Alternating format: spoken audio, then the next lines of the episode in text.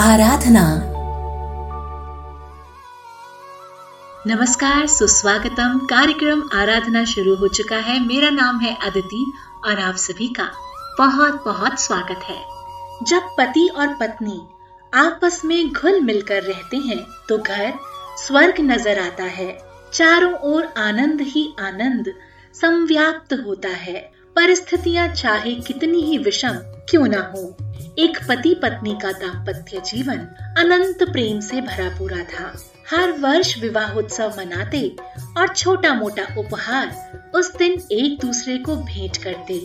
उनके दिन गरीबी में जो कट रहे थे, एक वर्ष विवाह की वर्षगांठ फिर से आई। दोनों एक दूसरे के लिए उपहार देने की योजना बनाने लगे, पर जेबें दोनों की बिल्कुल खाली थीं।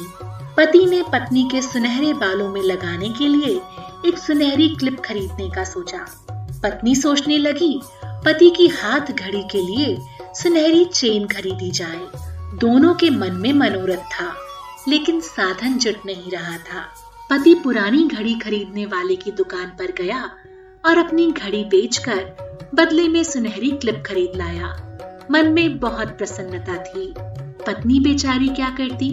वो सुनहरे बाल खरीदने वाले, यानी कि विग बनाने वाले की दुकान पर गई और अपने प्यारे लंबे घुंघराले बाल कटाकर मिले हुए पैसों से घड़ी की चेन खरीद लाई। सिर पर हैट लगा लिया। वर्षगांठ का दिन आया। उपहार देने लेने का समय आया। दोनों ने एक दूसरे की ओर हाथ बढ़ाया। लेकिन क्लिप कहाँ लगे? बाल तो नदारद और चेन कहाँ बंधे? घड़ी गायब। एक दूसरे से पूछने पर तथ्य खुला। शोभित न हो सकने पर भी इन उपहारों ने एक दूसरे का दिल सदा सदा के लिए जीत लिया। दोनों की आँखों में प्रेम के आँसू भरे थे। इस तरह मनी विवाह की वर्षगांठ, प्रेम की वर्षगांठ।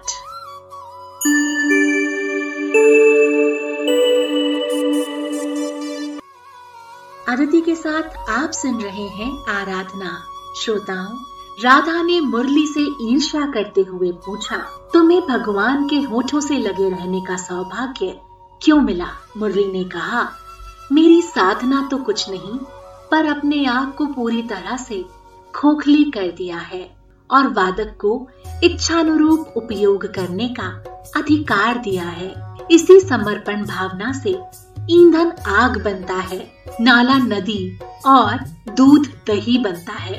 यही समर्पण भाव दाम्पत्य जीवन में हो तो गृहस्थ जीवन सार्थक बनाया जा सकता है और कर्तव्यों को भली भांति निभाया जा सकता है। दाम्पत्य जीवन की पवित्रता और घनिष्ठता सारस पक्षी में देखी जाती है और चकवा चकवी, वो तो इसका अनुपम उदाहरण है।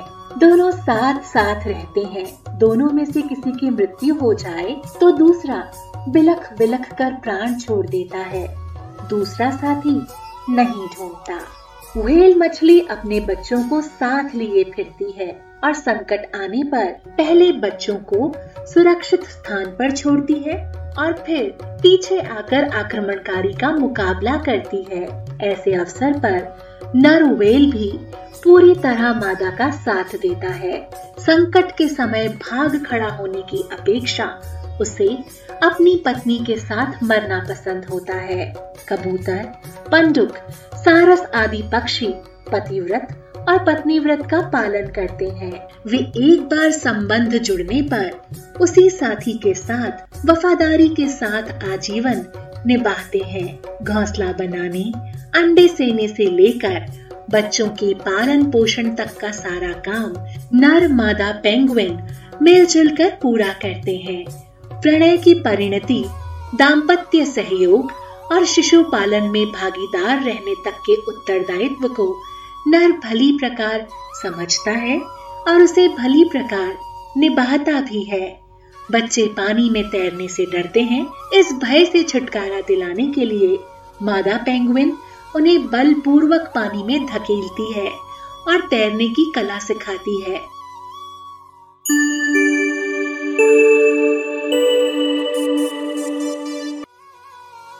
विवाह से पूर्व नर और मादा रेविन एक वर्ष तक साथ साथ रहते हैं। मादा अपने लिए ऐसे नर का चुनाव करती है जिसमें नेतृत्व के गुण हो, जो साहसी हो, निर्भय हो आलसी, दुर्बल, मूर्ख आदमियों की कौन पूछ करे?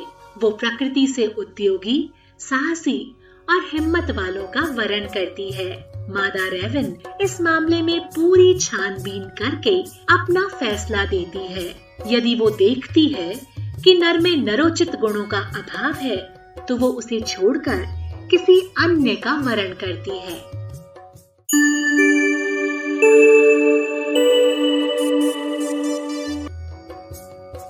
आराधना में एक बार पुनः आप सभी का स्वागत है। मैं हूँ अदिति एक बार एक गृहस्थ परेशान होकर अपने गुरु के पास आया और बोला, गुरुदेव, मैंने कई प्रयास कर लिए, पर मेरी पत्नी से मेरी पटरी नहीं बैठ पाई। वो तो अपनी ओर से कुछ कहती नहीं, पर जैसा मैं चाहता हूँ, वैसा वो अपनी क्रियाओं में नहीं ला पाती। बताइए, मैं क्या करूँ? गुरुदेव ने बिना कुछ कहे दो बाल्टी जल मंगवाया। एक बाल्टी में एक बूंद तेल डाल दिया और दूसरी बाल्टी में एक अंजलि भर दूध। तेल की परत पानी पर फैल गई, जबकि दूध पानी के साथ एकाकार हो गया। अपना परीक्षण समझाते हुए गुरुदेव बोले, तुम्हें पारिवारिक जीवन में दूध की तरह घुल मिल जाना चाहिए। तेल की तरह हावी होने का प्रयास नहीं करना चाहिए। अब उस व्यक्ति को गृहस्थ जीवन का मर्म समझ में आ गया था और वो उत्साह से भरकर घुल मिलकर जीवन निभाने, पुनः खुशी खुशी अपने घर लौट गया। जीवन और जीवन को जीने के सलीके के बारे में बातें जारी रहेंगी। आप सुनते रहिए आराधना।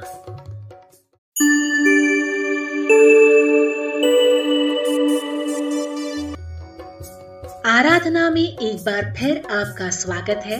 मैं हूँ अदिति व्रनरे एक बुनाई की मशीन पर काम करने वाला मजदूर था। दोपहर की छुट्टी में उसकी स्त्री गर्म गर्म खाना बनाकर नियमित रूप से फैक्ट्री में पहुँचा थी 25 वर्षों में एक ही अवसर ऐसा हुआ कि वो नहीं पहुँची। व्रेनरे ने समझा, कोई विशेष बात अवश्य है।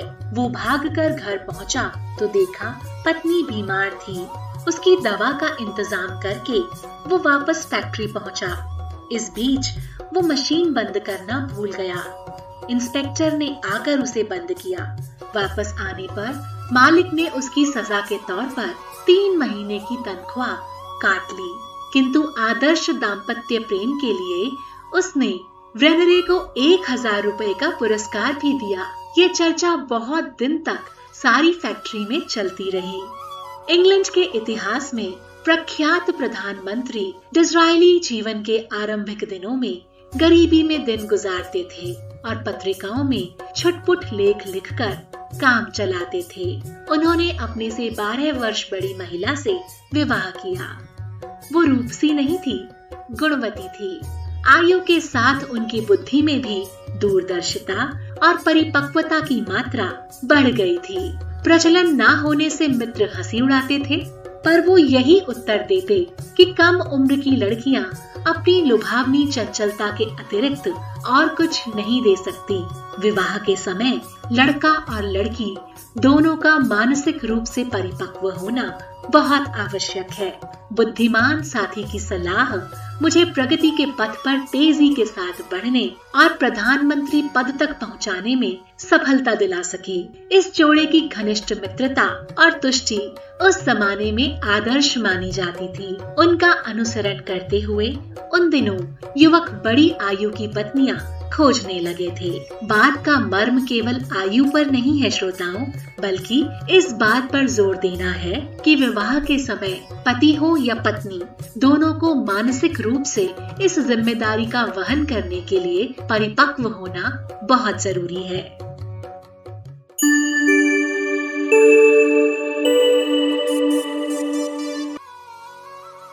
आराधना सुन रहे हैं आप अदिति के साथ।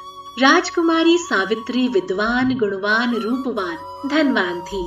विवाह की आयु आने पर उसने किसी आदर्शवादी को साथी बनाने का निश्चय किया, जो स्वयं भी आगे बढ़े और उसे भी ऊँचा उठाए। राजकुमारी ने विवाह के लिए आए हुए सभी प्रस्ताव अस्वीकार कर दिए। मंत्रियों और रक्षकों के साथ उपयुक्त साथी की तलाश में स्वयं निकल पड़ी। खोजते खोजते उसे रास्ते में एक युवा लकड़हारा मिला। चाल ढाल से किसी सभ्य परिवार का दिखता था। रथ रोककर राजकुमारी ने पूछा तो उसने बताया माता पिता वानप्रस्थ लेकर इसी वन में साधना कर रहे हैं। घर में राजपाट है, उसे भाइयों को सौंप कर मैं माता पिता की सेवा के लिए साथ आ गया हूँ। गुजारे के लिए लकड़ी काटने और बेचने का भी काम करता हूँ। शिक्षा मेरी पूरी हो चुकी है। राजकुमारी ने उसे अपने उपयुक्त माना। रथ रोका विवाह का प्रस्ताव रखा। इसके लिए युवक के माता पिता को सहमत किया। साथ ही के साथ ऐसा कष्ट साध्य जीवन अपनाने का निश्चय सुनाया। निदान विवाह हो गया। राजकुमारी सावित्री लकड़हारे सत्यवान की पत्नी बनकर वनवास में रहने लगी। लंबी अवधि इसी प्रकार बीत गई। राजकुमार का मरण काल आ पहुँचा। यमराज लेने आए, पर ऐसे आदर्शवादी जोड़े पर हाथ डालने का उनका भी मन न हुआ। निकाले हुए प्राण उन्होंने सावित्री की याचना पर वापस लौटा दिए। सावित्री की आदर्शवादिता ने यमराज जैसे कठोर देव को भी पिघला दिया और इतिहास को धन्य कर दिया।